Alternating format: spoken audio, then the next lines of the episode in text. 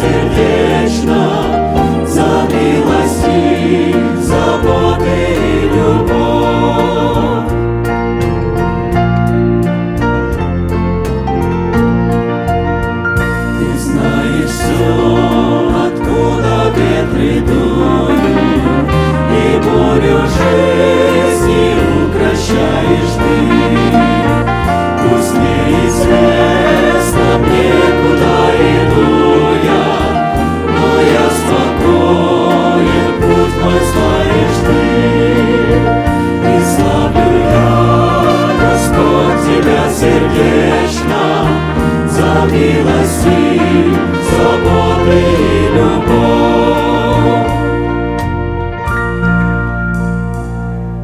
Позвольте мне напомнить, что всякий раз, когда народ израильский чтил Бога десятинными приношениями, то ли в скине Моисеевой, то ли в храме Соломоновом, он должен был по предписанию Моисея, который тот получил по откровению от Бога, возлагать свои руки на свои приношения и исповедовать одно чудное исповедание, которому они были верны тысячелетиями.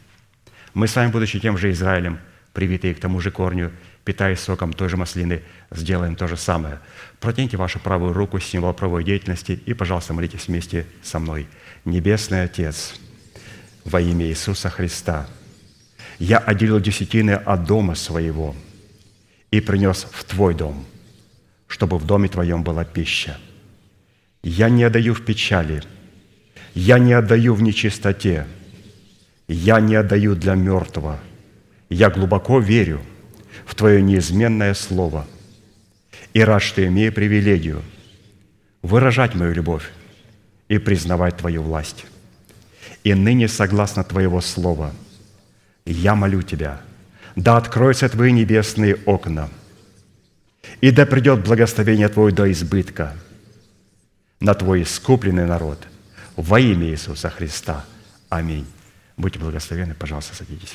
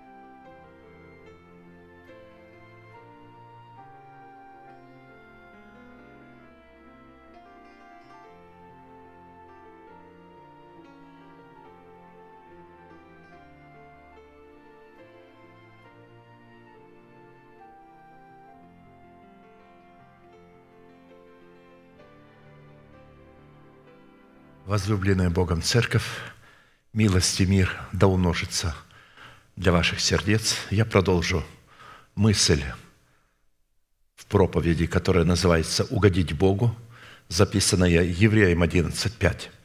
«Верою Енох переселен был так, что не видел смерти, и не стало его, потому что Бог переселил его.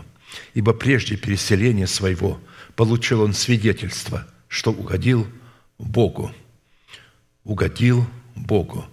Это главная мысль. Если мы с вами не угодим Богу, то все наши старания – это была только игра в церковь. Мы погибнем. Для того, чтобы угодить Богу, нужно нечто сделать. И это не добрые дела, которые мы выдумываем в своей голове, а что-то что нужно делать, о чем мы будем говорить. При рассматривании этого уникального места Писания мы отметили, что хотя Енох отмеченный в этом стихе и относится к эталону плеяды героев веры, в этом стихе он стоит в определенном уединении от всех других героев веры, приведенных в этой главе. Потому что, в отличие от Еноха, о всех других героях веры сказано – все сии умерли в вере, не получив обетований, а только издали видели онные и радовались, и говорили о себе, что они страдники и пришельцы на земле». 11 глава, 13 стих. То есть все сии, то есть в отличие от Еноха, умерли в вере. И издали видели то, что Енох взял, он был переселен живым, а они не были переселены живыми. Вот эта надежда быть переселенным к Богу, то есть они пошли к Богу, но речь идет, когда о переселении Еноха к Богу, то речь идет, что он был переселен в город, художником и строителем которого является Бог. И они видели этот город. А посему в словах этого стиха, стоящего в этой главе, в определенном уединении от всех других стихов представлено откровение уникального по своему роду обетования, состоящего в том, что Бог после того, когда мы взрастим рожденного нами Мафусала в образ мужа совершенного, который достигнет полноты возраста Христова в символическом образе числа 300, Он намерен изменить наши перстные тела в образ небесного нетленного тела, чтобы переселить нас на небо, минуя положенную всем нам смерть. Таким образом, в данном месте Писания сердечная вера Енуха представлена в такой соработе – с верой Божией, в которой он призван был победить и упразднить в своем теле власть ветхого человека, переданного ему через суетное семя отцов, чтобы таким образом получить способность платить цену за право ходить пред Богом в течение 300 лет так, чтобы угодить Богу. И таким путем Енох получил право на власть облечься в свое небесное жилище предмете своего нового нетленного тела – чтобы быть переселенным на небо, минуя положенную всем смерть. Таким образом, не рождение Мафусала в плане обретения плода оправдания, потому что мы получаем оправдание в семени как залог. Разумеется, оно не является нашей собственностью. Залог на недвижимость не говорит, что недвижимость ваша. Если вы вовремя не заплатите всю цену, ваш залог пропадет – так и здесь, если семя не умрет, мы так и не получим собственность оправдания, и наше спасение будет утрачено, и мы будем изгнаны из пределов неба. Это, конечно, печально, и тем не менее это факт. Итак, когда мы получаем в рождении нашего Мабусала плод оправдания, который мы, пустив в оборот – получили вначале в семени, а потом взрастили его в плод правды, в смерти Господа Иисуса и облеклись в статус праведного человека. Вот здесь мы становимся по статусу праведным человеком, который способен творить правду. То есть способен творить правду, взращивать этого Мафусала, потому что, творя правду, мы взращиваем себя в образ мужа совершенного, способного творить правду – творчество, которое состоит в хождении пред Богом, которое угождает Богу и дает Богу юридическую возможность дать нам новое небесное тело, чтобы переселить нас к себе на небо, минуя положенную всем смерть. Из откровений Писания следует, что переселение избранного Богом остатка на небо к Богу, минуя положенную всем смерть, это самая светлая и уникальная по своему роду часть нашей надежды, на которой мы призваны устроять себя в храм Святого Духа, которая была сокрыта от прежних веков и родов и сохранялась на небесах для боящихся Бога, достигших последнего времени. Посему во всей полноте это уникальное обетование призвано быть открытым, боящимся Бога, достигнувшим последнего времени – через повиновение их веры вере Божией, представленной в Писании в благовествуемых словах апостолов и пророков, которые призваны Святым Духом быть устами Бога и носителями семени Слова. Даниила, 12 глава, 7 стиха. «Я слышал это, и слышал я, как муж в льняной одежде, находившийся над водами реки, подняв правую и левую руку к небу, клялся живущим вовеки, что к концу времени и времен и полувремени и по совершенном неизложении силы народа святого все это совершится. Муж в льняной одежде – это не ангел. Ангелы не имеют льняных одежд, потому что льняная одежда – это образ смерти Христа и воскресения. Лен – это семя, которое сеется, потом, когда вырастает из семени лен, из него ткут полотно. И это лен идет на нижние одежды священников. Его не могли одевать простолюди, на его одевали только цари и священники, льняные одежды. И поэтому это уже говорит о том, что это прообразно, это видение образно а, представляет, что этот муж в льняной одежде – это был Христос. А, он здесь показан мужем льняной одежде, потому что он умер за грехи наши и воскрес для нашего оправдания. Далее Даниил говорит, я слышал это, но не понял, и потому сказал, господин мой, что же после этого будет? То есть один ангел показывает ему видение, а он видит другого мужа. И он говорит этому ангелу, что же будет после этого, когда он сказал, что э, после э, к концу времени, времен и полувремени все это совершится. И отвечал он, «Иди, Даниил, ибо сокрыты и запечатаны слова сии до последнего времени». Слова эти запечатаны до последнего времени. Что это за слова, которые мы с вами сегодня читаем, которые Бог сегодня нам открыл, о том, что мы можем получить наши тела, минуя положенную всем смерть, новые тела. Обычно все верующие надеются, что они получат новое тело после смерти, когда воскреснут. А мы здесь видим, что можно получить новые тела, минуя положенную всем смерть. И здесь написано, эти слова запечатаны до последнего времени. Многие очистятся, убелятся и переплавлены будут в искушении. Видите, искушение дано нам для того, чтобы переплавить нас, очистить нас от всякой инородной примеси. Оно неприятное искушение, но тем не менее именно искушение и испытания в страданиях очищают нас от примеси плоти и от всякой другой ереси. Нечестивые же будут поступать нечестиво и не уразумеет всего никто из нечестивых, а мудрые уразумеют. Со времени прекращения ежедневной жертвы и поставления мерзости запустения пройдет 1290 дней. Блажен, кто ожидает и достигнет 1335 дней. То есть это э, половина седьмины, вот это число. Если взять одну седьмину, то это половина седьмины. А мы знаем, что э, восхищение произойдет в половине седьмины, 70-й седьмины Даниила, которой ему было показано 70 седьмин – а ты, говорит, иди к концу твоему и успокоишься, и восстанешь для получения твоего, твоего жребия в конце дней. То есть Даниил не был воскрешен вместе с Христом а, в этом первом снопе, когда Христос, первый сноп а, а, жатвы, и вот Он воскрес, написано, с Ним воскресло множество святых, которые вошли во святый град и явились многих. Но Даниилу было сказано, что Он восстанет – в конце дней и получит этот жребий. Он получит свое новое тело. С кем? Вместе с нами. Написано, Бог мог бы им дать, но не дал только потому им новое тело, чтобы они не без нас достигли совершенства, чтобы боящиеся Бога последних дней могли войти в это, они должны были умереть и ждать воскресения своего.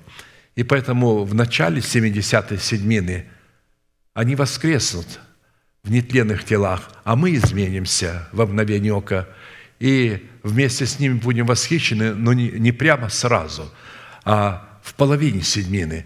Нам придется еще в этих новых телах оставаться на земле и навести шороху на всю землю. Э, когда вы читаете второе Иаиля, то там написано «ужас на людей напал», потому что это войско падает на копья свои остается невредимыми.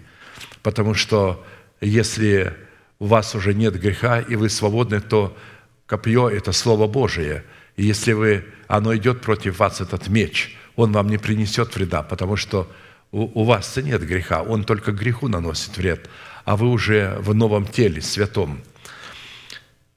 Поэтому эти слова говорят о том, что пророки Ветхого Завета в конце дней, в начале 70-й седьмины восстанут для получения своего жребия вместе с боящимися Бога, последних дней и получат свои нетленные тела вместе с нами. Апостол Павел назвал жребий, который мы получим со всеми освященными, упованием живым, относящимся к наследству нетленному, чистому и неувядаемому. Как написано, «Благословен Бог и Отец Господа нашего Иисуса Христа, по Своей великой милости, возродивший нас воскресением Иисуса Христа». На это надо всегда обращать внимание – редко кто на это обращает внимание, что Бог возрождает нас воскресением, а не смертью Своею, а Своим воскресением.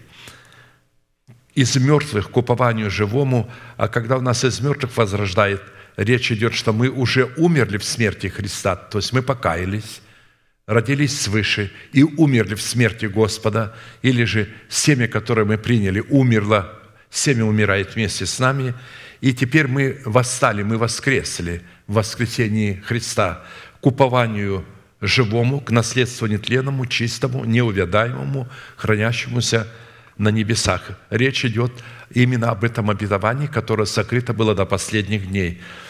Потому что так и написано, что оно откроется силою Божией через веру соблюдаемых ко спасению, готовому открыться в последнее время. Вот какое это упование.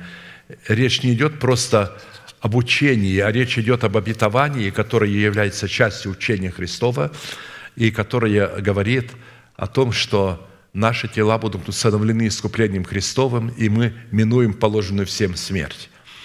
Достоинство живого упования, которое состоит в наследстве нетленном, в статусе нашего небесного жилища или небесного тела. Павел называет небесное жилище. То есть вот наше жилище, наш дом, когда вот этот разрушится, мы получим жилище новое, нерукотворенное. Так вот это нетленное тело – ранее уже устроенного в храм Святого Духа. Несмотря на то, что наши тела перстные, они уже устроены в храм Святого Духа, и Дух Божий живет в нас.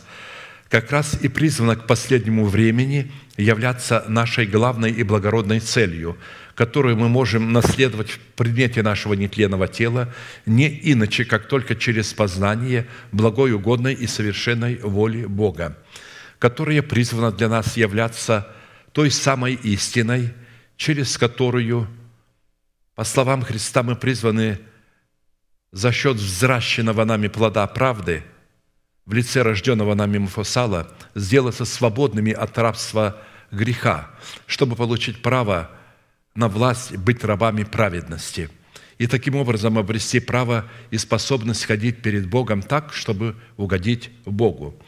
Как написано, тогда сказал Иисус к уверовавшим в Него иудеям. Уверовавшим – это утвердившимся в Его словах, в Его учении и в Нем, что Он Мессия. Он сказал им, если пребудете в Слове Моем, то есть в Слове Божьем, может пребывать только тот, кто утвердился. Только тот может пребывать в Слове Божьем. До тех пор, пока мы не родим Мафусала, не получим в семени и не умрет семя, и плод оправдания мы не получим, мы не можем утверждаться. Нам кажется, что мы утверждаемся, но это не так. Мы начнем утверждаться только через правду, которую мы начнем творить. Когда мы получим свое спасение и свое оправдание в плоде правды. Вот об этом здесь и говорится. Тогда Христос говорит, «И если вы прибудете в Слове Моем, то вы истинно Мои ученики, и познаете истину, и истина сделает вас свободными. Свободными от чего? Разумеется, свободными от греха. Потому что существует только одна свобода во Христе Иисусе – это свобода от греха. Когда грех никоим образом не может к вам не приблизиться, просто вы умерли для него, поэтому он никак не может воздействовать на вас. А посему из имеющейся констатации следует, что не посты и молитвы, покаяние – сопряженные с противными истине инкаунтерами, потому что инкаунтеры устраиваются как освящение, чтобы осветиться. И когда э, освящение вкладывают в три дня, то это бесовское учение, потому что освящение будет занимать на земле э, такое время, пока мы не получим новые тела. Пока мы находимся в наших перстных телах, освящение постоянно будет продолжаться. Как сказано, святый да освящается еще, праведный дотворит правду еще. То есть все время надо остерегаться, освящаться, все время отделяться. Вначале мы отделяемся от греха в основном, но когда мы получили оправдание в плоде, нам уже нужно оберегаться такого греха, который является идолом. Идол всегда грех, а грех не всегда идол – а идол – это то, что мы ставим на шкале приоритетов выше, чем Бога. То есть идолами для таких людей являются помазание, дары Святого Духа и благословение Божие. Человек влюбляется в это и начинает к этому стремиться, то есть все направление только туда. Но когда вы используете дары Святого Духа, упражняете помазание, благословение, вы не можете принести плод. Плод, чтобы принести нужные скорби, искушения и страдания, чтобы семя умерло, и вы принесли плод Богу. А если эти три вещи вы начинаете использовать и на первое место ставить, все, вы пропали. Вы попадаете в обольщение, оно стало вашим идолом, потому что помазание становится выше помазующего и так далее.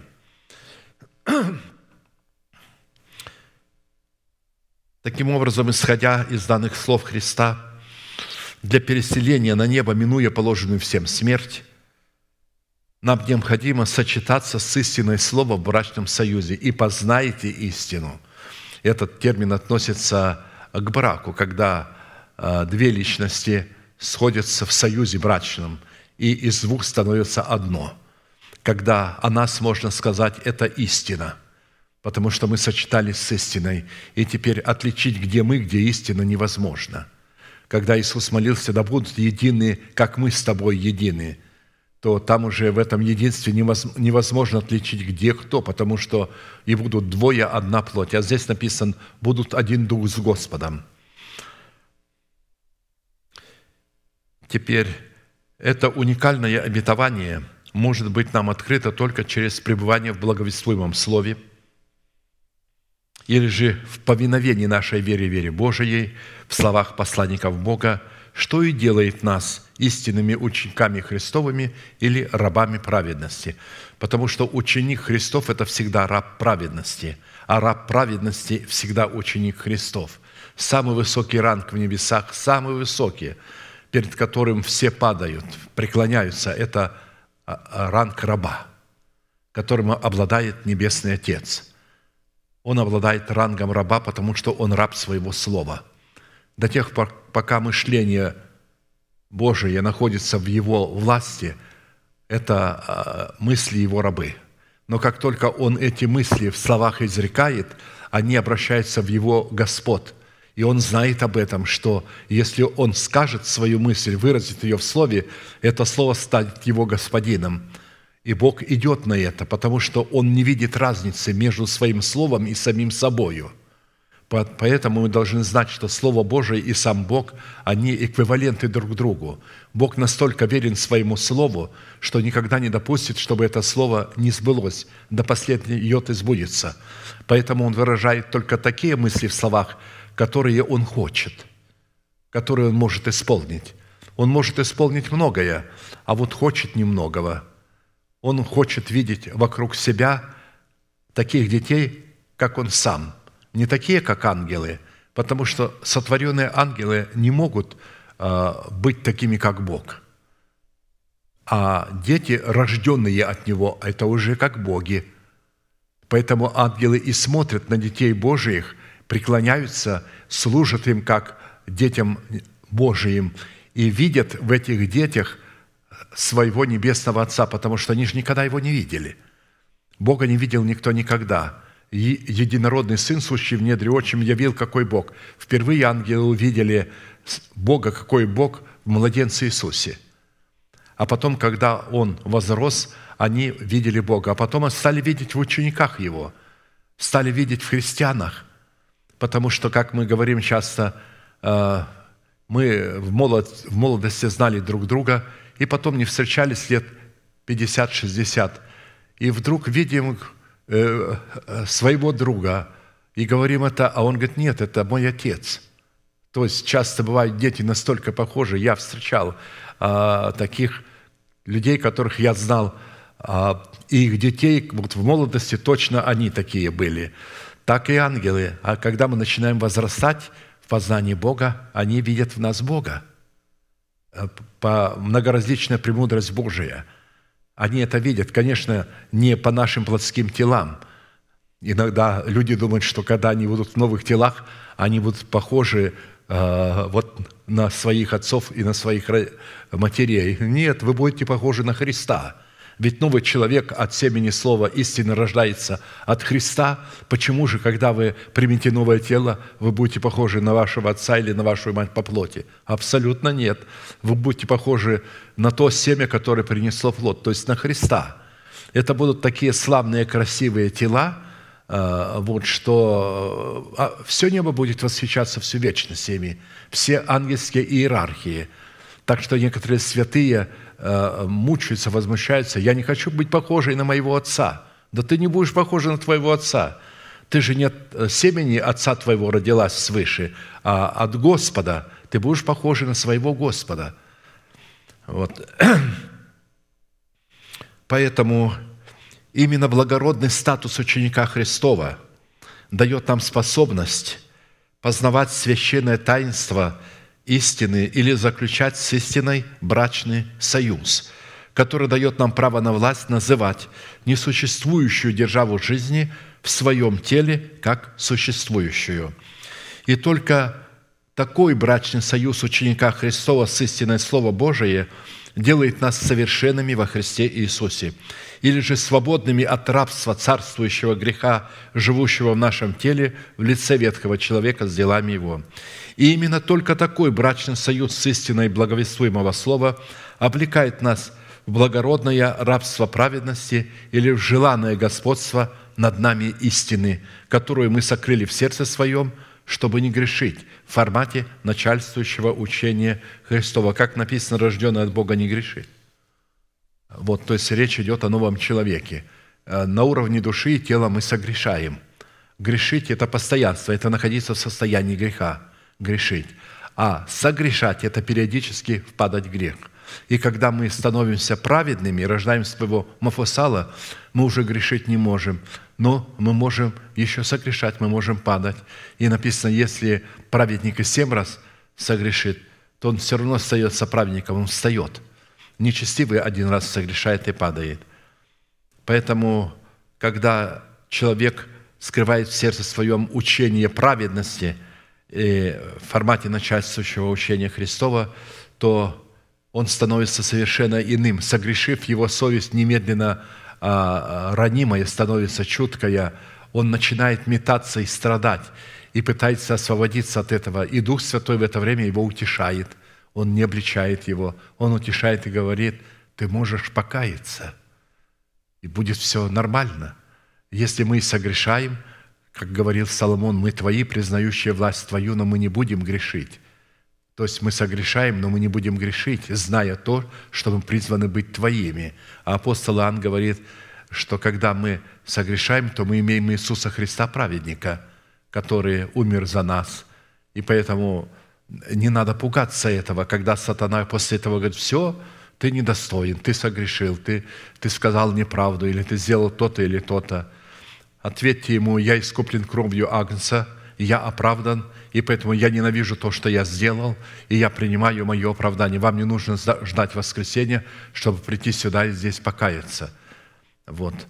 Каяться нужно в таких грехах, как блуд, воровство, там, э, колдовство, еще что-то. А грехи характера, э, там, где вы согрешили, там немедленно и расправляйтесь с ними. Э, возьмите меч, Слово Божие, и напополам этот грех, убейте его, как Самуил взял и напополам рассек э, а, а, этого Ахава. Итак, написано, кроткий язык – древо жизни, но не обузданный сокрушение духа. Потому что именно кроткий язык, обузданный Словом Божиим, представляет собой воцарение в нашем сердце благодати Божией – когда написано «благодать воцарилась», в сердце нашем, то мы должны знать, что она не воцаряется у младенцев. Она не воцаряется, когда мы получаем залог семя оправдания. Она воцаряется тогда, когда мы рождаем своего Мафусала, когда мы Семя умерло в смерти Господа Иисуса, и в Его воскресенье принесло плод правды. Вот плод правды как раз и обрекается в кротость языка. Мы сможем удерживать наши уста – и не говорить лишнего. Если раньше не могли, а теперь можем. Почему? Потому что обузданы Словом Божьим наш язык. Таким образом, переселение на небо в середине 70-й седьмины, минуя положенную всем смерть, – это результат творчества правды во взращивании нашего Мафусала, вхождении пред Богом в пустыне нашего освящения – как написано, куда увлек Бог нас, чтобы дать нам оттуда наши виноградники, долину Охор и песни нашей вечной юности. Когда говорится, как ты пела а, вышедшие из Египта и песни юности, то надо понимать, еще раз повторяю, что речь идет о вечности. Это не юность, которую мы уже утратили, а это юность, которая будет вечной. Вот, а, вот эти песни мы пели в ожидании усыновления своего перстного тела – искуплением Христовым, чтобы получить юридическое право на переселение на небо, минуя положенную всем смерть. То есть, когда мы вышли из рабства души, вот эти песни мы стали петь, песни вечной юности, что мы теперь свободны от рабства. Теперь э, не надо преклонять голову свою пред грехом. Теперь не надо, как пишет апостол Павел, знаю, что в теле моем не живет ничего доброго. Когда хочу делать доброе, подлежит мне злое. А теперь этого уже нет – если приходит нечто злое, мы можем его побеждать, оно будет приходить, потому что это упраздненная власть, она никуда не делась.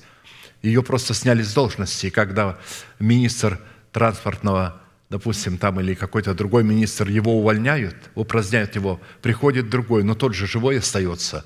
Он знает все, у него есть связи. Так и наш ветхий человек, когда он упраздняется за счет рожденного нами Мафусала, то у него есть все связи – потому что тело тленное, и у него есть связи к эмоциям нашим. У него нет связи с нашим обновленным разумом, но у него есть связи с нашими эмоциями, которые привыкли э, к египетскому чесноку, к луку и, и так далее. Мы там дыни ели, и лук репчатый. Вот с этим у него есть связь. И поэтому он будет работать через чувства. Но человек, обладающий кротким языком, владеет своим конем, своими чувствами – и это мы должны понимать. Обетование о новом теле, относящееся к нашему чистому нетленному наследству, тесно связано с рядом других обетований, без обличения в которые мы не будем допущены к переселению на небо. Потому что мы должны понять, что у Бога очень много обетований – которые обслуживают вот это одно обетование.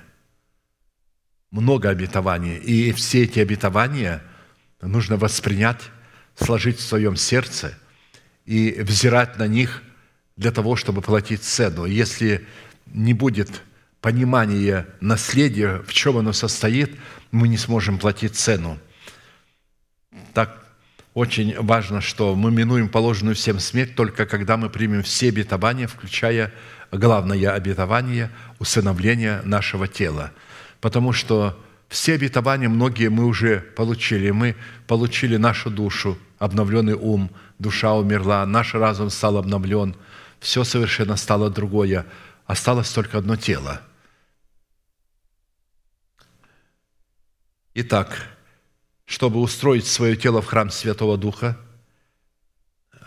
из а, синагоги иудейской – то мы взяли три вопроса. Вы помните эти вопросы, но я напомню их. Первый вопрос, что необходимо предпринять, чтобы получить право и способность ходить пред Богом так, чтобы угодить Богу и получить живое свидетельство в достоинстве нашего нетленного тела. Написано, Енох получил свидетельство, что угодил Богу. Это свидетельство состояло, он получил новое тело – Бог и Еноха не сразу забрал, что вот изменил его и сразу восхитил.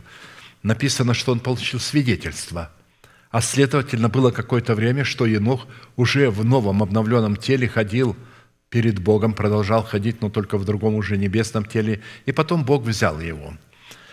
И этот вопрос мы с вами рассмотрели в образе события, которое произошло с Ииром, начальником иудейской синагоги, который в образе разумной сферы души, то есть он там представлен как начальник синагоги, э, то есть начальник – это э, наш ум, но не обновленный, потому что Бог помазывает нас, когда мы приходим к Богу, несмотря на то, что мы младенцы, Он дает нам царское помазание для нашего разума, и наш разум становится царем, начальником, потому что все, что делает Бог, Он делает через разум.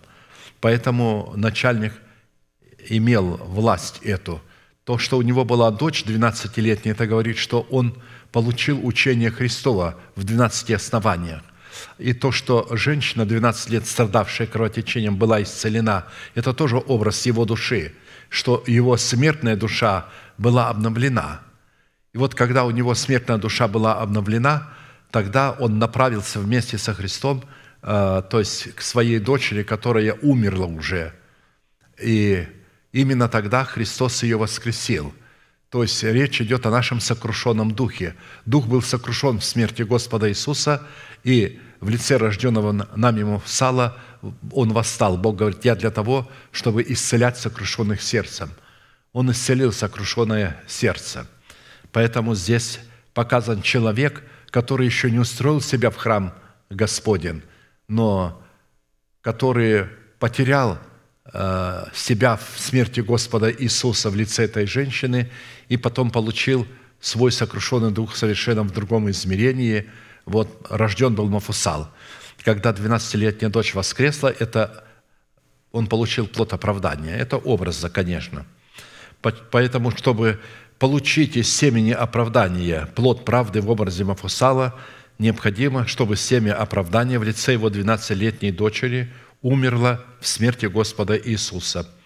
Благодаря смерти семени оправдания – в смерти Господа Иисуса разум начальника иудейской синагоги обновился духом его ума. То есть вот теперь у него дух ума был обновлен, его разум обновился.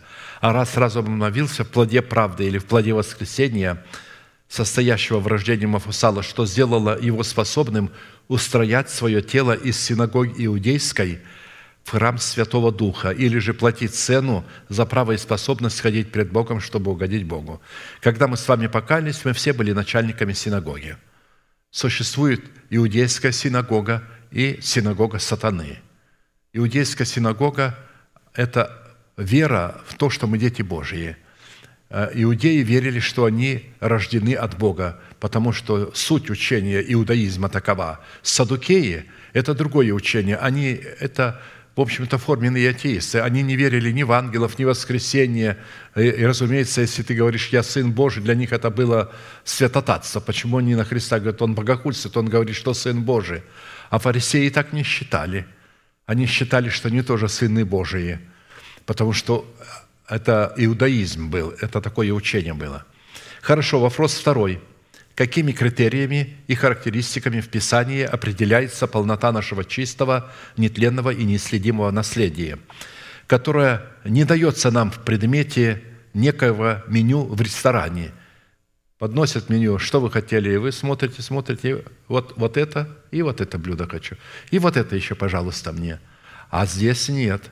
Здесь вам дается, и вы не можете выбирать. Вы должны принимать все, а, чтобы Э, потому что за каждое клятвенное обетование, входящее в состав нашего нетленного наследия во Христе, необходимо платить цену. И оно все обслуживает, как я сказал, одно обетование – усыновление нашего тела. В определенном формате мы с вами уже рассмотрели и этот второй вопрос в 12 составляющих – а, чем является наше наследие. Я не буду повторять, чтобы не затрачивать время. Вы можете возвратиться, взять конспект или просто прослушать и узнать, а, в чем состоит наше наследие. И запомните, что 12, я привел число 12, но на самом деле там больше составляющих по Писанию, которые говорят, а, как определяется наше наследие или наше воздаяние, или наш жребий, который мы получим со всеми освященными.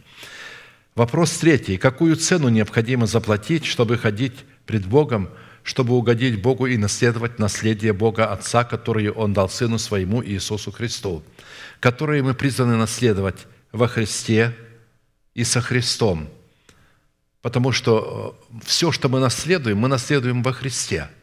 Он бежит первый. Если мы с ним бежим, то мы тоже будем первыми. Павел говорит, так бегите, чтобы получить венец. Я вначале думал, как же это тогда получается, я должен обогнать моего брата, мою сестру, моего мужа, мою жену. А, и здесь какая-то такая у меня в уме не укладывались что-то что непонятное. И потом Дух Святой объяснил мне, что Христос первый, а вы во Христе, и все вы будете первые, потому что вы во Христе. Бежите так, это значит, бежите так, чтобы не выскочить из Христа. Не делайте что-то от себя. Узнайте вначале, что это воля Божия, и когда молитесь, молитесь по воле Божией, и тогда вы получите. А то часто мы молимся и вдруг начинаем предлагать Богу нечто, что не является волей Божией. А мы просим, Господи, помилуй и исполни, дай. Ты видишь, как я хочу, как мне это хочется. Вот. Потому что мы посмотрим, как э, тот брат живет, и говорим, Господи, а чем я хуже его? Почему он так должен жить, а я, а я вот так? А какая разница, как тот брат живет? Дело же не в материальном обеспечении, и дело не в том, больной ты или здоровый – а дело в том, какие у тебя отношения с Богом, приносишь ли ты плод Богу.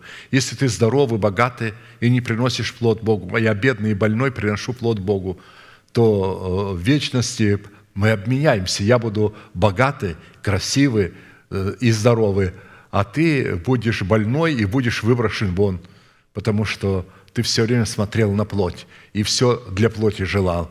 Дары Святого Духа тебе нужны были, чтобы быть здоровым и, и иметь успех, почему я разбила мою машину, что я сделала не так. Я говорю, что ты сделала не так, а ты истину проповедовала. Сатана ненавидит истину. Вот он и напал на твою машину. Вот. А почему Бог допустил? Ну, иногда Бог допускает посмотреть, как мы отреагируем. Что для нас действительно истина дороже или машина, или муж, или жена, или еще что-то. Итак, вопрос третий, как я сказал, это э, какую цену надо заплатить за то, чтобы угодить Богу. И написано, ходил Енох пред Богом, и не стало его, потому что Бог взял его. Я напомню, что ходить пред Богом означает ходить во свете, в котором ходит Бог. Первое, что надо отвечать, когда вас спросят, а как ходить пред Богом? Ходить во свете, в котором ходит Бог – вот это означает ходить пред Богом. Если бы я стал перечислять то, что у меня э, течет в моей голове и в моем сердце, как ходить пред Богом, мне не хватило бы нескольких страниц. Но я взял только несколько э, век таких. Водиться Святым Духом – это ходить пред Богом. Иметь помышления духовные – это ходить пред Богом. Потому что, чтобы иметь духовное помышление, надо заплатить цену – Э, сбросить с себя помышления плотские. И тогда помышления духовные являются, ты делаешь, ты платишь цену, и ты ходишь пред Богом. Ходить верою и повиноваться своей верой, вере Божией в словах апостолов и пророков. Творить правду и освящаться – это означает ходить пред Богом. Облекаться в любовь Божию, агапе, как написано, «И так облекитесь в любовь Божию», принимать на себя злословие злословящих Бога. То есть вы должны понимать, что люди не могут э, на Бога, Бога злословить, они его не видят. Они видят вас, который исполняет истину, они злословят эту истину. Злословие эту истину, они злословят Бога. А вы, отстаивая эту истину, принимаете на себя злословие Бога. И таким образом вы ходите пред Богом. Производить правосудие Бога – когда вы говорите, да будет хребет нечестиво согбен навсегда, и сатана достанет одесную его, вы выполняете э, правосудие Божие, выходите пред Богом. Посему все оставившие э, церковь Христову, вы можете смело говорить о них, да будет твой хребет согбен навсегда, или перед Господом молитве, Господи, да будет хребет этих нечестивых согбен навсегда, и сатана достанет одесную их. Э, так написано в Писании. Мы молимся по воле Божией словами Писания. Таким образом мы ходим пред Богом. Производить правосудие Бога, миловать сосуды милосердия и навлекать гнев на сосуды нечестия – иметь нрав несребролюбивый, прощать своих ближних, как и Христос простил нас.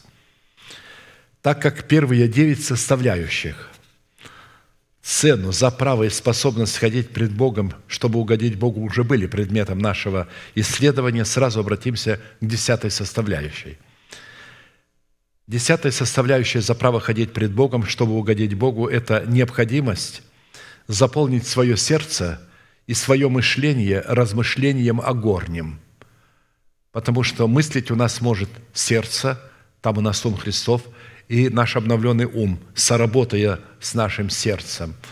И поэтому ходить пред Богом означает заполнить свое сердце свое мышление размышлением о горнем, помышлять о духовном.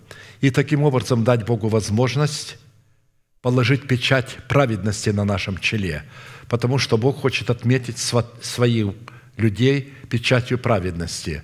И когда вы начинаете мыслить о горнем, то это и есть печать Божия. Бог отмечает людей печатью своей. Это печать Божия на челах наших. От людей, не имеющих на челе своем печати Божией, они имеют – помышления плотские, а помышления плотские – это клеймо позорное или печать зверя, выраженная вот в этих плотских помышлениях. Давайте прочтем это место Писания, потому что очень многие люди вдруг, проповедники, начали в последнее время говорить о том, что же такое печать зверя. Вот здесь печать Божия и печать зверя представлена очень красочно и красиво. Посему живущие по плоти Богу угодить не могут – Видите, кто не может угодить Богу? Живущие по плоти. Но вы не по плоти живете, а по духу, если только Дух Божий живет в вас. Не имеется в виду крещение Святым Духом, а имеется в виду Дух Христов, характер Христов. А характер Христов или Христос живет в нас, когда мы э, законом умираем для закона, когда мы сораспинаемся Христу – и тогда написано, Павел говорит, уже не я живу, но живет во мне Христос. Вот после того, когда вы умерли для своего народа, для дома вашего Отца, для расливающих желаний, можете смело быть утвержденны, что в вас живет Христос, что вы умерли для греха. А грех, он господствует над нами через эти три института земной власти. Наш народ, наша национальность, э, дом нашего Отца и расливающее вожделение нашей души. Вот эти три института власти над нами господствуют. А когда мы для них умираем, то тогда уже мы умираем для греха. Здесь написано дальше. Помышления плотские – суть смерть, а помышления духовные – жизнь и мир, потому что плотские помышления – суть вражда против Бога, ибо закону Божию не покоряются, да и не могут – Посему живущие по плоти Богу угодить не могут, но вы не по плоти живете, а по духу, если только Дух Божий живет в вас. Если же Духа Христова нет, если же кто не, Духа Христова не имеет, тот и не его. Тот вообще даже не считается э, Детем Божиим. Потому что если тебе дано семя оправдания, и ты его э, не посеял в добрую почву и не принес плод правды – то ты не являешься собственностью Господа. Ты не Его, потому что ты не имеешь Духа Христова. А Дух Христов приходит с рождением Мафусала. А если Христос с вас, то есть если вы родили вашего Мафусала, получили а, плод оправдания, посеяв семя оправдания, то тело мертво для греха, но Дух жив для праведности – если же Дух того, кто воскресил из мертвых Иисуса, живет в вас, то воскресивший Христа из мертвых оживит и ваши смертные тела Духом Своим, живущим в вас». То есть, несмотря на то, что тела наши смертные, Он их оживит, Он изменит, и Он это пообещал. Несмотря на то, что мы уже говорили, что о помышлениях духовных, как о печати Божией на наших челах, но в силу их чрезвычайного назначения я хотел бы развить и выделить эту мысль в отдельную составляющую цены, которая определяет наше хождение пред Богом. Или вождение Святым Духом это определяет. Нам следует разуметь, что люди, которым присущи духовное помышление, это люди, водимые Святым Духом, или люди, ходящие пред Богом. Именно дисциплина духовных помышлений является составляющей цены за право хождения пред Богом – и именно духовное помышление в формате печати Божией на челах святых служит для имеющих печать Бога защитой от всякого тщеславия и всевозможных ересей, порождаемых развращенным умом человека. Помышления духовные, запомните, состоят из двух различных функций – из духовных размышлений и из духовных рассуждений. Запомнили, да? Духовные размышления и духовные рассуждения. Духовное помышление – это помышления, не имеющие отношения к земному и к плоти. Нам следует знать, что когда мы приготовим свое сердце к слушанию Слова Божия, всегда будет часть услышанного нами непонятной для нас, так как это будет являться пищей Бога – Моисей сказал, все то, что мы не понимаем, это для Господа Бога, а понимаем это для вас и для детей ваших. Вот. Но это только для тех, у кого есть храм, потому что пища Бога ложится на золотой стол. Если вы уже родили Мафусала и стали устроять себя в храм Святого Духа, у вас должен быть золотой стол, где должна, должны быть постоянно пресные хлебы, пища для Бога. А это то, что мы знаем, что это слова Господни, это принципы, но мы их не понимаем своим умом. И мы не нервничаем, ну, что это такое, что это такое. Мы трепещем и с трепетом ложим это на золотой стол. Вот это размышление. Положили и спокойно думаем, что бы это значило. И ждем ответа, и отдыхаем. Ждем, пока Бог утолит свое алканье и свою жажду. Вот – это является духовными размышлениями. И далее, конечно, как я сказал, при условии, что мы устроили себя из синагоги иудейской в Дом Духовный Святилище Святое. Например, Мария, Мать Иисуса, сохраняла в своем сердце слова, которые говорили пастухи, и которые она не понимала, что это значит, какого она младенца она родила – которым дано было увидеть и услышать многочисленное ангельское словословие, когда родился Христос. И они пересказывали ей э, это словословие. У нас коротко написано э, «Слава Вышних Богу на земле, мир в человеках, благоволение». Но эта песня была больше, и там дольше, там были какие-то истины сказаны, что Мария не понимала их. И написано, она не понимала, она бережно сохраняла это в своем сердце. И все слышавшие дивились, тому, что рассказывали им пастухи.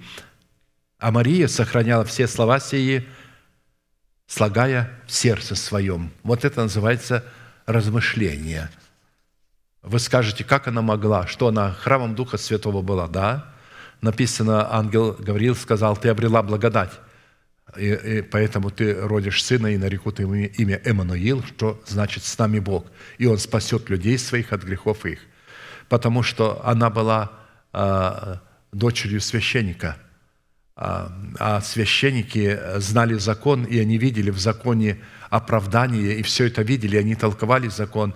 И эта девочка уже все это понимала, и она, несмотря что жила не под благодатью, а под законом, а обрела благодать.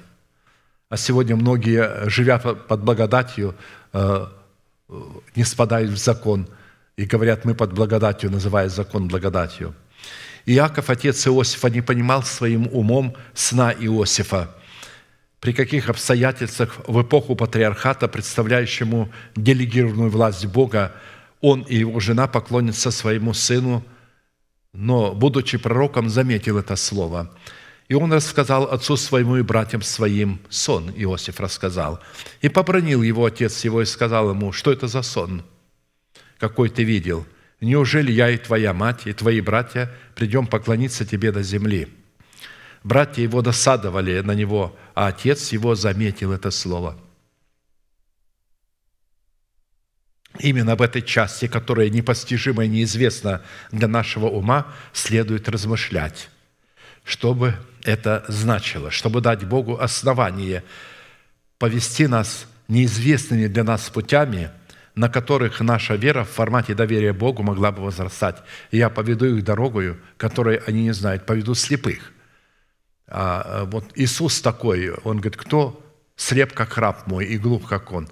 Потому что Он доверяет Отцу полностью, как э, доверял Исаак. Он говорит, Отец, вот дрова, вот нож, а где агнец? Он говорит, Бог усмотрит. И все, Исаак успокоился – он доверял отцу, что Бог усмотрит агнца, хотя агнца не было. Вот так написано. «И поведу слепых дорогу, которой они не знают, неизвестными путями буду вести их. Мрак сделаю светом пред ними, и кривые пути прямыми. Вот что я сделаю для них и не оставлю их». Слепых – это те, которые они не знают, что за откровение это, но они знают, что это откровение. Они положили на золотом столе. И Бог говорит, я их поведу, и вот что я сделаю для них, и не оставлю. Тогда обратятся вспять, и великим стыдом покроются надеющиеся на идолов, на помазание, на благословение, вот, на дары Святого Духа, говорящие истуканом «Вы наши боги». Они не говорят напрямую дарам Святого Духа «Вы наши боги», но они себя так ведут, и их сердце прилеплено к благословениям и помазанию. А вы не можете громче молиться, чтобы помазание Божие, а еще громче, как будто бы от того, что я громче буду молиться, помазание будет увеличиваться. Если бы от этого увеличилось помазание, мы бы с вами уже давно все охрипли. А, вот. Но слава Богу, что помазание не зависит от э, силы голоса. Оно зависит от силы посвящения Богу за которой стоит сила освящения. Здесь дальше говорится, «Слушайте глухие и смотрите слепые, чтобы видеть, кто так слеп, как раб мой, и глух, как вестник мой, мною посланный, кто так слеп, как возлюбленный, так слеп, как раб Господа». Видите, рабы Господа, они все слепые и глухи. По отношению к чему слепые и глухи? По отношению к иным голосам. Не к Богу, конечно – а к иным голосам. Они доверяют Богу. Если Он ведет их вот так вот и не говорит им, что дальше, то они доверяют, что Он все делает ко благу. Он делает, если испытание послал, значит, это испытывается наша вера. А, если послал какую-то напасть, и мы не знаем, почему эта напасть послана, эта напасть тоже на столе. Вот сейчас моя болезнь, моя напасть лежит на золотом столе, потому что я до конца не знаю, а зачем это нужно – что это дает церкви, что это дает мне, но что-то оно даст и что-то дает. А, вот, потом мы уразумеем. Как я сказал, часть я разумею, что. А есть части, которые я не разумею. Почему? Только твердо знаю, что это не за грех. Вот. Знаю, что испытывается моя вера и ваша вера. Но здесь еще что-то есть. Но это также лежит на золотом столе, и я просто спокойно ожидаю, что произойдет – Конечно, люди, которые, для которых идолы стали боги, то есть дары Святого и Духа и далее, они на этом не успокоятся. Они скажут, написал, выполняй. Написано,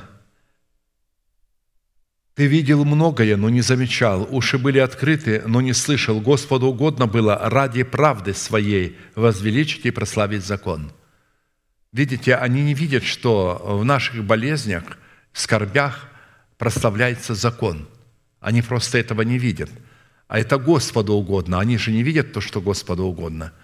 Меня однажды один майор-особист, когда э, меня посадили за то, что я отрекся от э, присяги и сказал, я воин Христов, и я уже дал присягу, поэтому я не могу быть вашим воином и так далее. И тогда э, со мной очень много беседовали высокопоставленные чинуши военные, и вот один генерал-майор, особист, сперва майор, потом я был у генерал-майора, командира, командир. И он сказал мне, ты знаешь, я обратил внимание, что вот верующие люди, такие добрые, спокойные, подвергаются каким-то неимоверным скорбям, напастям – Почему Бог допускает это, чтобы вместо того, чтобы мы, вот эти беззаконники, так подвергались скорбям, вы подвергаетесь? И я говорю, написано, золото испытывается в горниле, а люди, угодные Богу, в горниле уничижения. Он говорит, ну и Библия. Он восхищен, он был удивлен, что и на этот вопрос я ему ответил по Писанию. Вот. Поэтому прославлялся закон – и Господу угодно было прославить закон. Закон Божий прославляется, когда мы не ломаемся в искушениях, а смиренно переносим. Есть вещи, которые надо перенести. Мы молимся, и не приходит сразу исцеление. Это говорит о том, что его надо переносить. Благодарить Бога за то, кем мы являемся во Христе Иисусе и что сделал для нас Бог во Христе Иисусе. Те люди, которые не способны размышлять над чудными делами Бога, явленными над ними в делах Божьих, состоящих, во-первых, в превратностях их судьбы, и, во-вторых, в недоступном для нашего ума образах и принципах благовествуемого слова. Его посланниками не могут быть водимы Святым Духом. Если вы можете принимать непонятные для вас превратности судьбы, выраженные во множестве скорбей, и непонятное для вас слово, и слагать его в храме своего сердца на золотом столе хлебопредложений, то это свидетельство того, что вы водитесь Святым Духом или же платите цену за право ходить пред Богом и таким образом угождаете Богу и восполняете алканье и желание Бога на золотом столе в храме вашего тела – Именно тогда, когда мы размышляем о непонятных для нас превратностях, случившихся с нами, и о непонятном для нас слове, Святой Дух, утолив свою жажду и алканье пресными хлебами, положенными нами на нашем золотом столе, начинает открывать нам непонятное и дает нам способность приобщиться к тайне своего слова. А теперь обратимся к другой функции наших духовных помышлений – который выражается в рассуждениях духовных. Рассуждения духовные – это понятные для нашего сердца и ума дела Божие. Это когда наш царь совместно с нашими князьями царствует по правде, записанной в нашем сердце, и управляют нашими мыслями и словами и чувствами по закону. Как написано, вот царь будет царствовать по правде, и князья будут править по закону, и каждый из них будет как защита от ветра и покров от непогоды. Когда у нас обновленный ум, то он всегда будет защитой от ветра, э, всяких заблуждений и непогоды. Как источники вод степи, как тень от высокой скалы в земле жаждущей, и очи видящих не будут закрываемы, и уши слышащих будут внимать, и сердце легкомысленных будет уметь рассуждать, и костоязычные будут говорить ясно –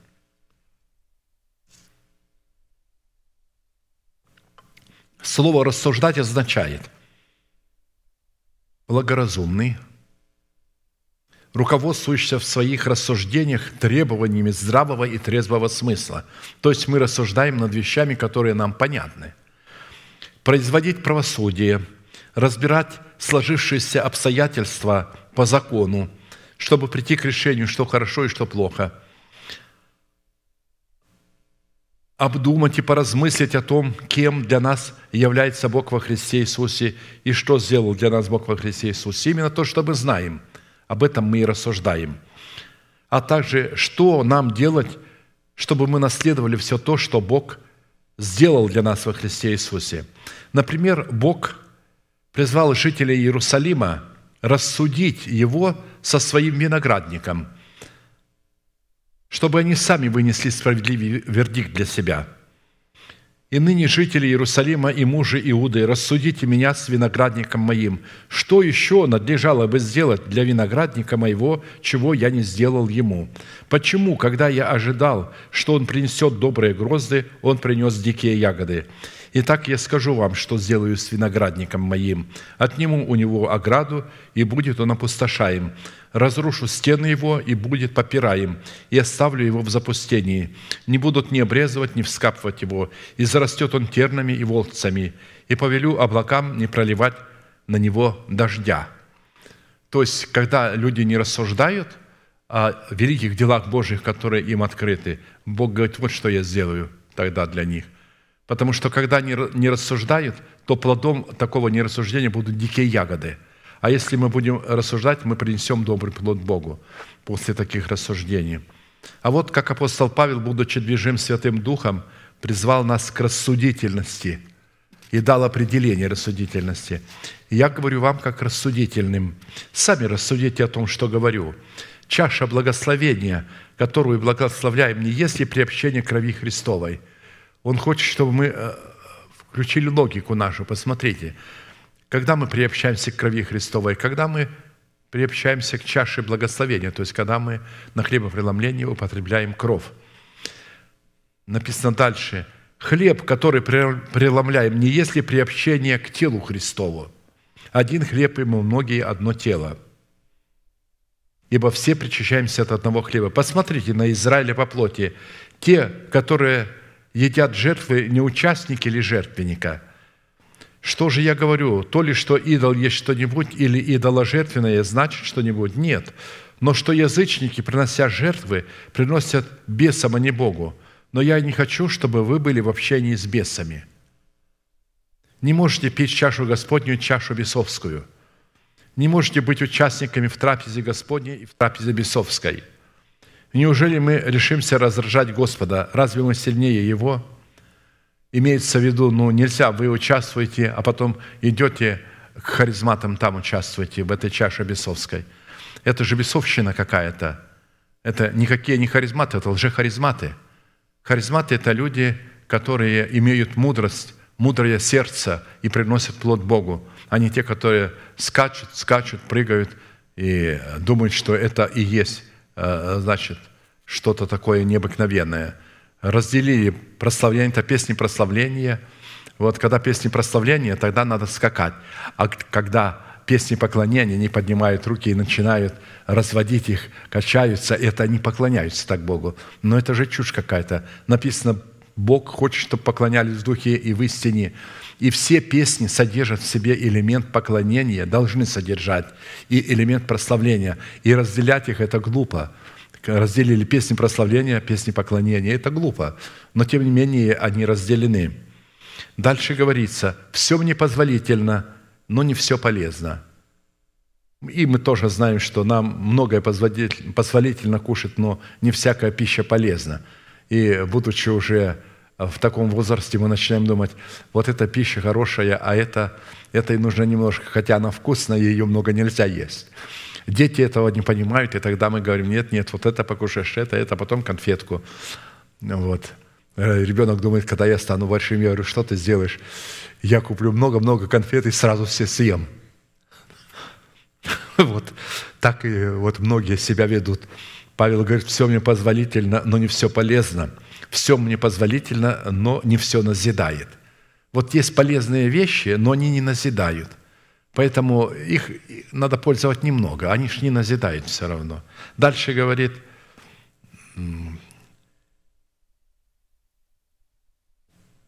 никто не ищет своего, но каждый пользует другого.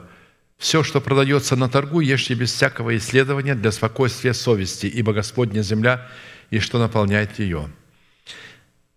Если кто из неверных позовет вас, и вы захотите пойти, то все предлагаю вам, вам ешьте без всякого исследования. Ну, сосед неверующий пригласил вас к столу, или э, на работе вас пригласили какое-то пиршество.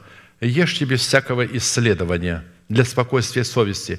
Но если кто-то скажет вам – это идоложертвенное, это непростой обед, это, этот обед посвящен бесам, то не ешьте ради того, кто объявил вам ради его совести, ибо Господня земля, что наполняет ее. Совесть же разумею не свою, а другую, ибо для чего в свободе быть судимой чужой совестью? Если я с благодарением принимаю пищу, допустим, ее посвятили бесам, принесли мне на стол, а я не знаю – что она для бесов. Я поблагодарил Бога, это же небеса создали пищу. И если я с благодарением принимаю, то для чего порицать меня за то, что я благодарю? Итак, едите ли, пьете ли или иное, что делаете, все делайте в славу Божию. Не подавайте соблазна ни иудеям, ни еленам, ни церкви Божией, так как я и я угождаю всем во всем, ища не своей пользы, но пользы многих, чтобы они спаслись. Однажды я был в Москве на одном собрании пятидесятников. Э, был Новый год, было большое застолье, и мы попали на это застолье, и меня пригласили, брат, соверши молитву. Я встал и говорю, Господи, благодарю Тебя за пищу, которую Ты дал, благодарю Тебя за общение. И я только начал говорить, так молиться, как заорали все, как закричали – я э, почти перестал молиться, потом сказал аминь, они мне говорят, вот уже три дня мы празднуем, а такого помазания мы еще не, чувствовали. Вот когда вы только начали молиться, такое помазание, их коснулось э, помазание, которое даже они в теле ощутили. А я говорю, а вы обратили на слова, которые я говорил, э, помазание, которое коснулось вас? Они даже не обратили. Я говорю, я благодарил за пищу, я не просил благословения – они даже на это не обратили внимания, потому что у них же вначале надо сказать, Господи, благослови эту пищу. А она и так благословенна. Бог уже благословил землю, она дала зерно. Это зерно кто-то, а, значит, пожал, а, кто-то смолол в муку, э, кто-то уже спек хлеб, и ты этот хлеб купил, и теперь говоришь, Господи, благослови. Бог уже проделал большую работу, благословил. Тебе надо только поблагодарить Бога за это. Нигде вы не найдете в Писании, чтобы святые Божьи люди и общество израильское сперва благодарило Сперва просила благословения за пищу, потом благодарила. Только благодарила. Да, когда Христу дали, Он, написано, преломив, возблагодарил. Я им это объяснил. А они так смотрели, а пастор их смотрел на меня изумленно. Это как же, что не надо просить благословения? Я говорю, не надо. Зачем просить благословения? Это так же, что я скажу, Господи, сделай эту воду водою. Но она уже вода. Зачем ее водою делать? Вот так и вы, говорю, уже благословенное вы просите, чтобы Бог благословил. Таким образом, дальше говорится, вот эта цена данной составляющей за право ходить пред Богом, чтобы угодить Богу, состоит в том, чтобы размышлять и рассуждать о великих делах Божиих, презрев земное, а для этого необходимо отвергнуть теплость гибельной толерантности, объявшей в наших собраниях категорию душевных людей, чтобы быть мертвыми для греха и живыми для Бога. Нужно ответ, отвергнуть толерантное мышление. Толерантное отношение к греху и беззаконникам, легализировавшим многие пороки и грехи в собраниях святых, приведут эти собрания к погибели.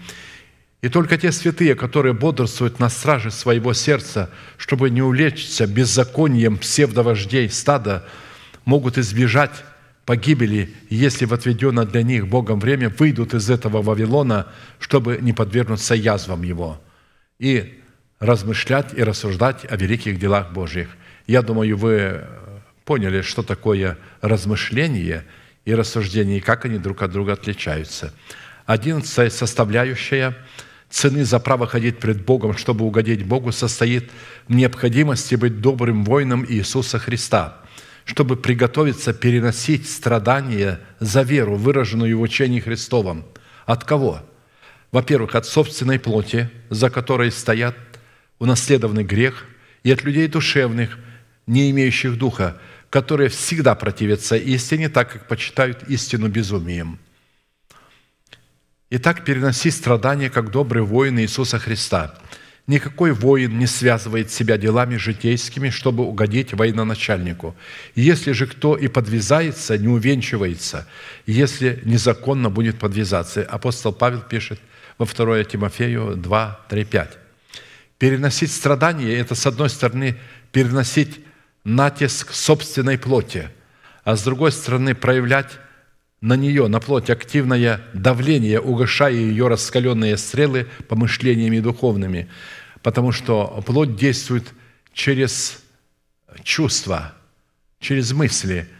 Оно дает плотские мысли, плотские мысли возбуждают чувства. Говорит, в мыслях моих возгорелся огонь, а дальше идет на чувства. Но если вы начинаете помышления духовные – размышлять, что бы это значило, что Господь сказал, я не понимаю, а о делах Божьих рассуждать, то вы этим изглаживаете вот эти плотские помышления и побеждаете, как воин Христов.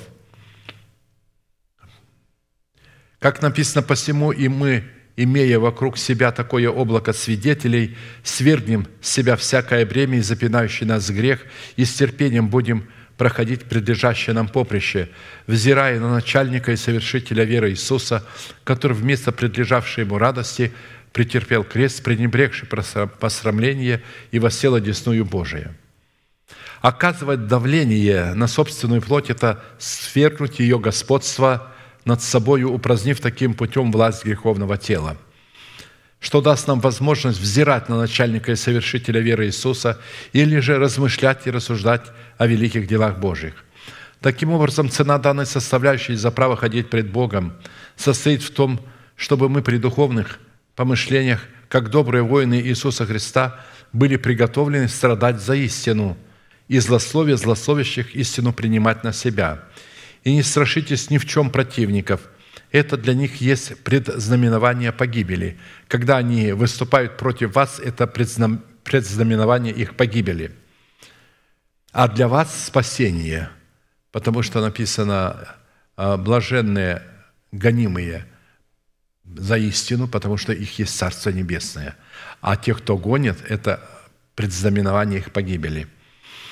И сие, не от Бога, и сие от Бога, потому что вам дано ради Христа не только веровать в Него, но и страдать за Него таким же подвигом, какой вы видели во мне и ныне слышите обо мне».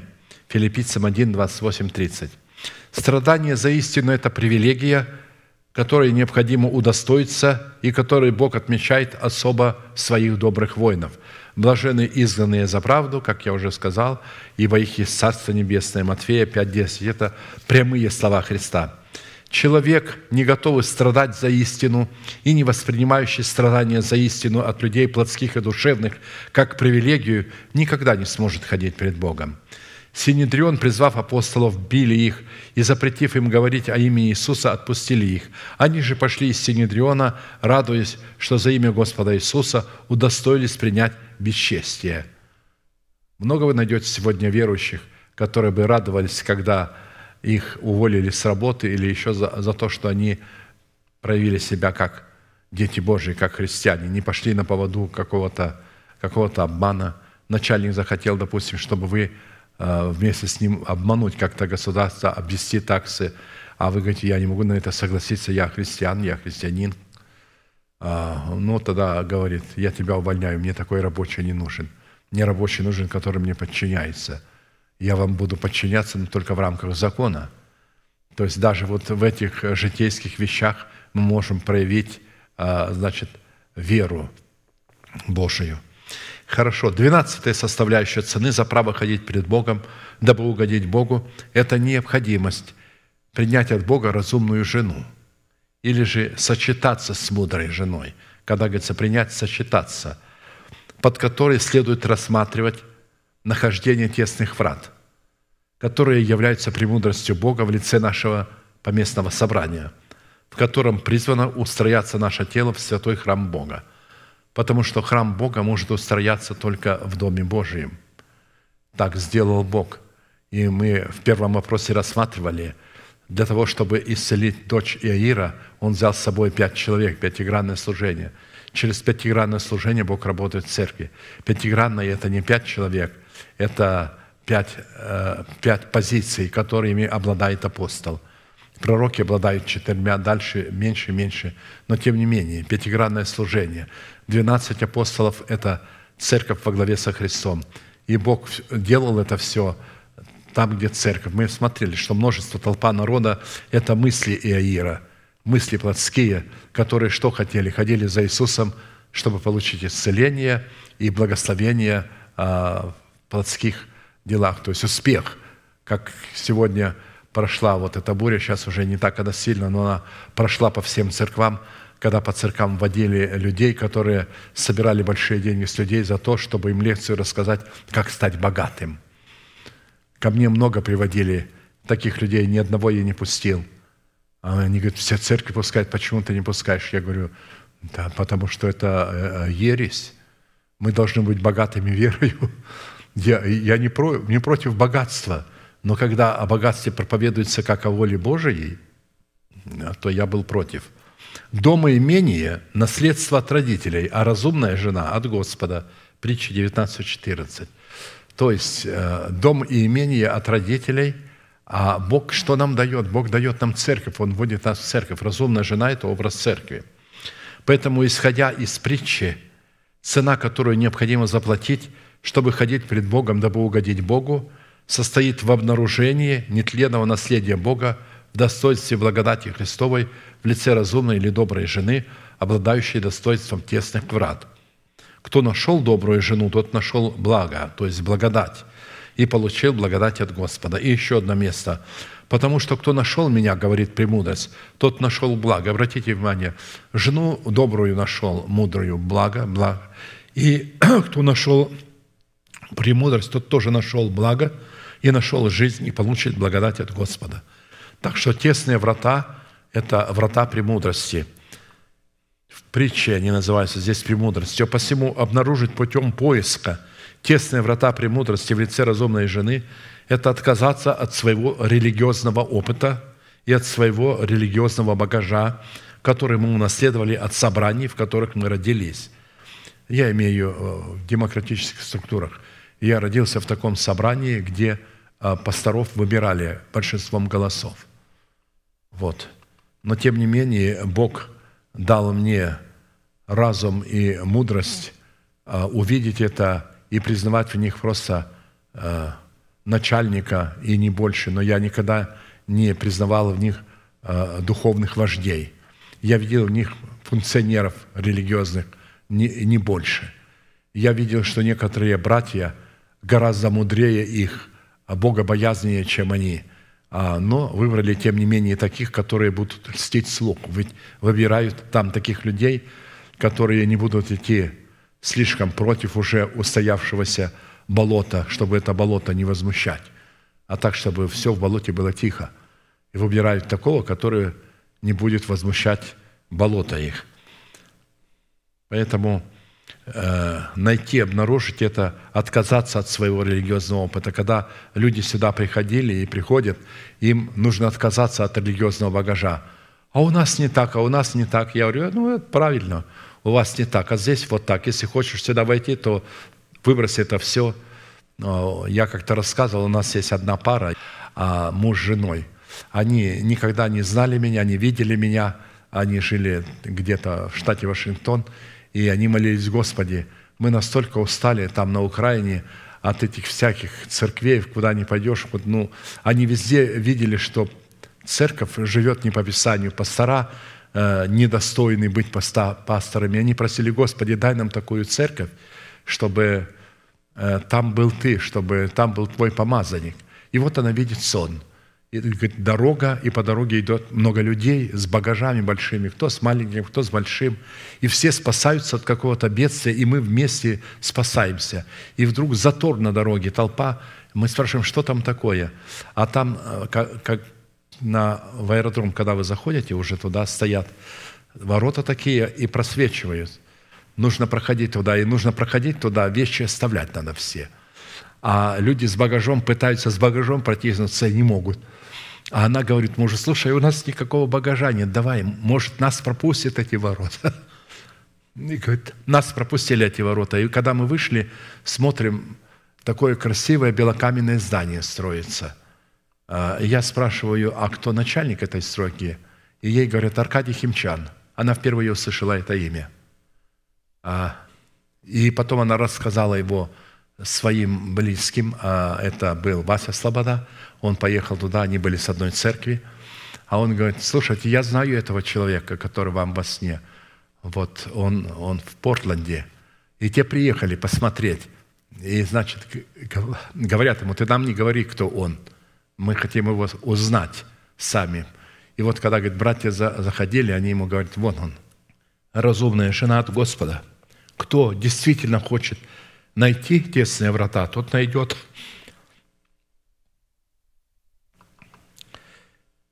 Множество таких людей, которые находятся в церкви, порядок которой состоит из омерзительной для Бога демократической структуры, где каждый волен и обязан уповать на свои разумные способности, никогда не смогут обнаружить тесные врата в лице доброй и разумной жены, хотя и будут искать их, переходя из одного аналогичного собрания в другое. Подвязайтесь войти сквозь тесные врата, ибо, сказываю вам, многие поищут и не возмогут». Луки 13, 24. Не возмогут, потому что не захотят отказаться от упования на свои разумные возможности и на свой религиозный багаж, которым они обзавелись и унаследовали от собраний с омерзительной для Бога демократической структурой, в которых они родились. Тесные врата в лице избранного Богом остатка – потому и называются тесными, что через них невозможно пройти со своим религиозным багажом и со своим правом иметь свое собственное мнение или толковать Писание своим умом. Толковать Писание может только тот человек, который соделан Богом быть устами Бога, как написано, откровение Иисуса Христа, которое дал Ему Бог, чтобы показать рабам Своим, чему надлежит быть вскоре. И Он показал послав онное через ангела своего, кому? Одному человеку, рабу своему Иоанну, который засвидетельствовал Слово Божие и свидетельство Иисуса Христа, и что он видел. Дальше он пишет, «Блажен читающий в единственном числе и слушающие во множеством нам числе слова пророчества всего. То есть те слова, которые он говорит. Он о себе говорит, что блажен он, читающий, и что блажены, кто его слушают. И соблюдающие написанное в нем. А соблюдающие уже и читающие, и слушающие должны соблюдать. Поэтому и читающие, и слушающие должны соблюдать то, что он говорил. И он сказал, «Ибо время близко, Иоанн семи церквам, находящимся в Асии, благодать вам и мир – от того, кто есть и был и грядет, и от семи духов, находящихся пред престолом Его, и от Иисуса Христа, который есть свидетель верный, первенец из мертвых и владыка царей земных. Ему, возлюбившему нас и омывшему нас от грехов наших кровью Своею, и соделавшему нас царями и священниками Богу и Отцу Своему, слава и держава во веки веков. Аминь». То есть, один Иоанн семи церквам, не семь церквей Иоанну, там братья договорились, и братья постановили. А Иоанн постановил, а вы, братья, теперь давайте другим это распространяйте, что я вам сказал.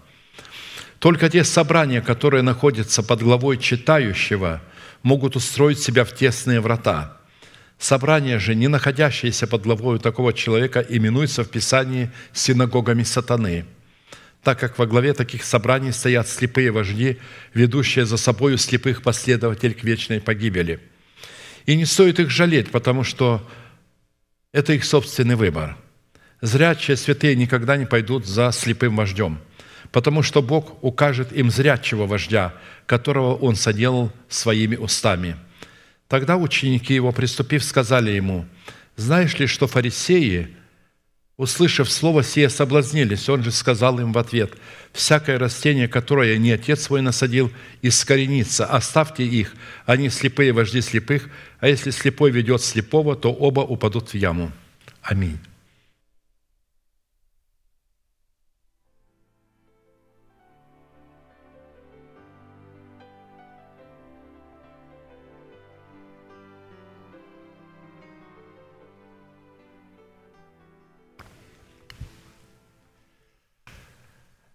Дорогие друзья, позвольте мне в очередной раз поблагодарить пастора Аркадия за то откровение, что он набрался силы передать нам то откровение, которое Бог им передал. А, и Господь бы не передавал эти откровения пастырю, если бы он не хотел, чтобы он их передал нам. Но через то мы определяем, что Господь хочет нам передавать откровения и ложить нам на золотой стол любовь предложения откровения, раз Он передает эти откровения апостолу – то есть Господь продолжает являть свою милость, продолжает давать ему откровения, Он продолжает передавать эти откровения в наше сердце. И хотелось бы, конечно, обратить внимание на десятую цену, которую необходимо платить для того, чтобы угождать Богу.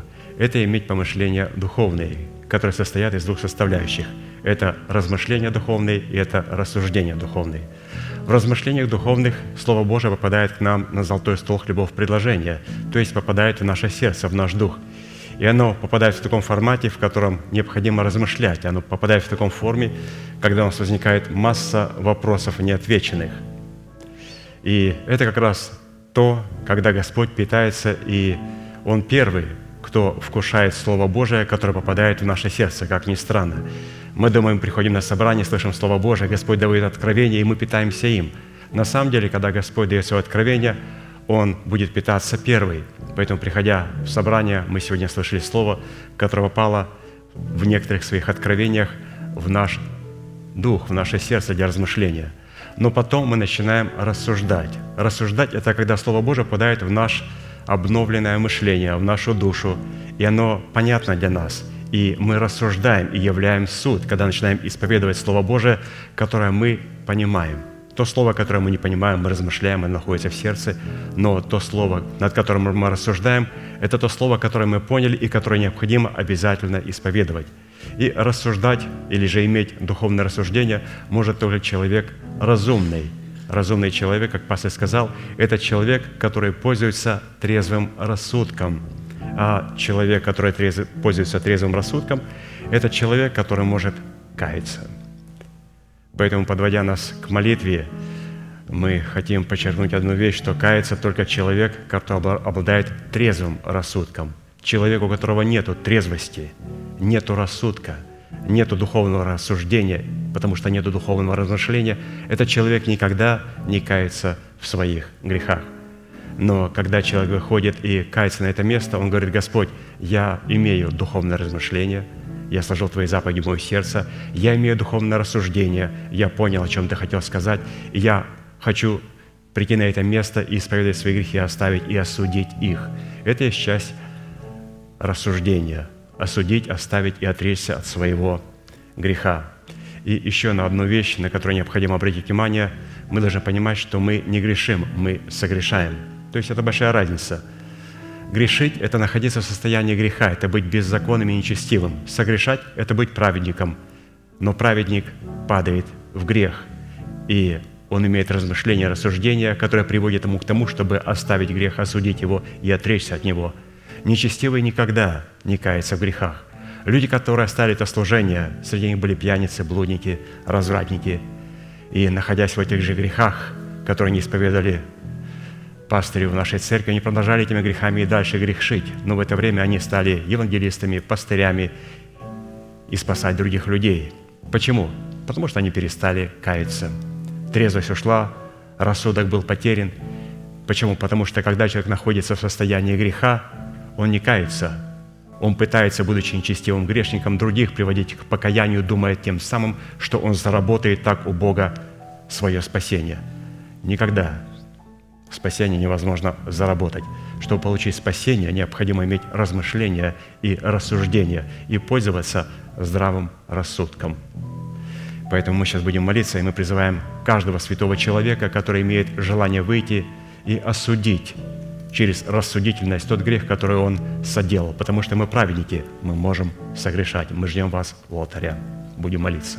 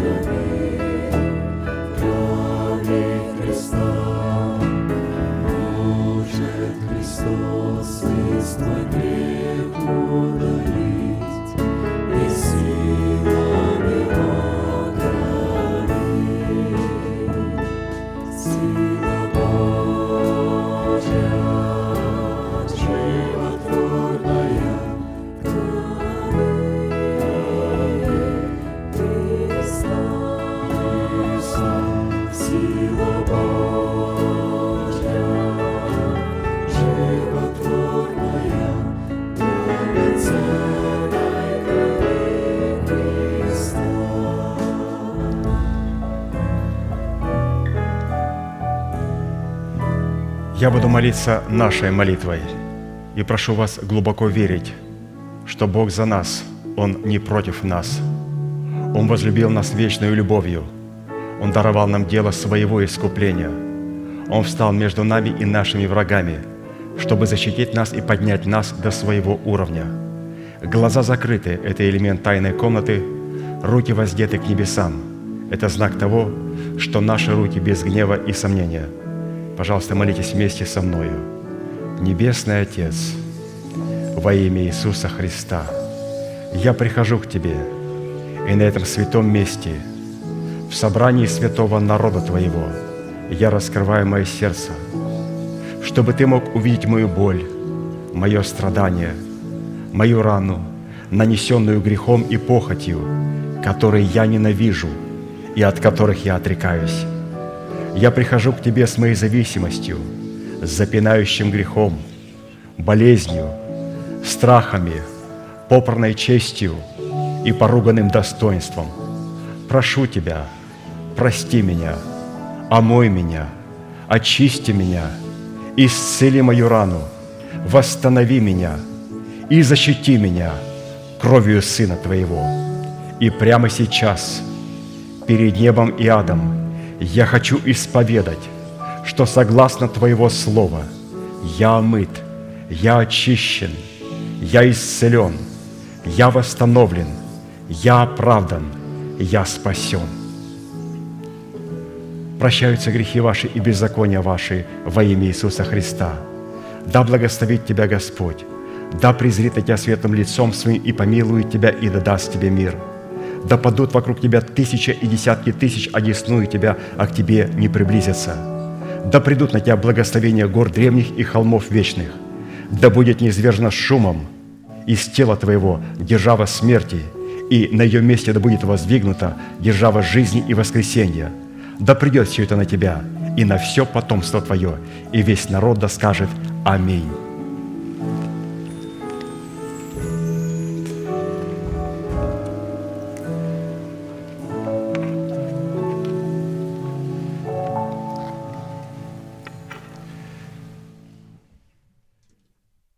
Будем, конечно же, с большой жаждой ожидать того откровения, которое Бог положил нашему пастырю на сердце.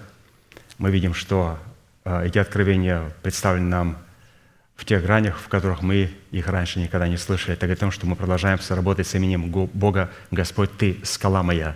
Он обещал, что Он поднимет нас на вершины для нас недосягаемые. И всякий раз, когда мы слушаем нашего пастыря и соприкасаемся с тем откровением, которое Бог положил на сердце, мы начинаем видеть совершенно другие а, далее. Для нас скрываются совершенно другие драгоценные картины. И если Господь ложит эти откровения в сердце апостола, это говорит о том, что Господь продолжает с нами иметь общение. Он хочет с нами продолжать говорить.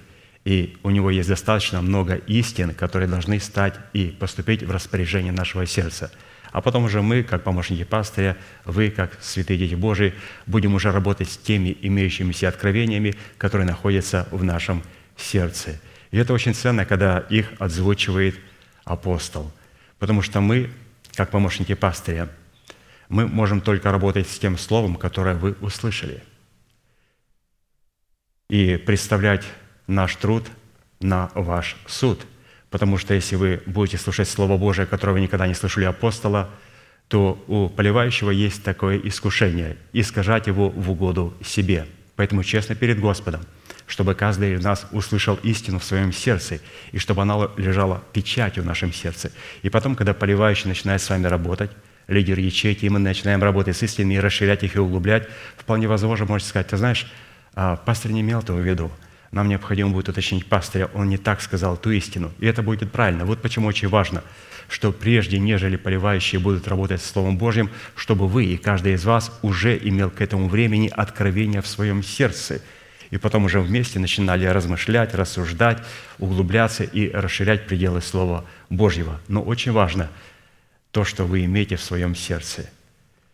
Ну, закончим нашей неизменной манифестацией могущим же соблюсти нас от падения и поставить перед славою Своею непорочными в радости, единому премудрому Богу, Спасителю нашему, через Иисуса Христа, Господа нашего, слава и величие, сила и власть, прежде всех веков, ныне и во все веки. Аминь. Следующее собрание будет во вторник в 7 часов вечера на этом же месте. И, как наш пастор говорит, теперь можете поприветствовать друг друга. Благодарю вас.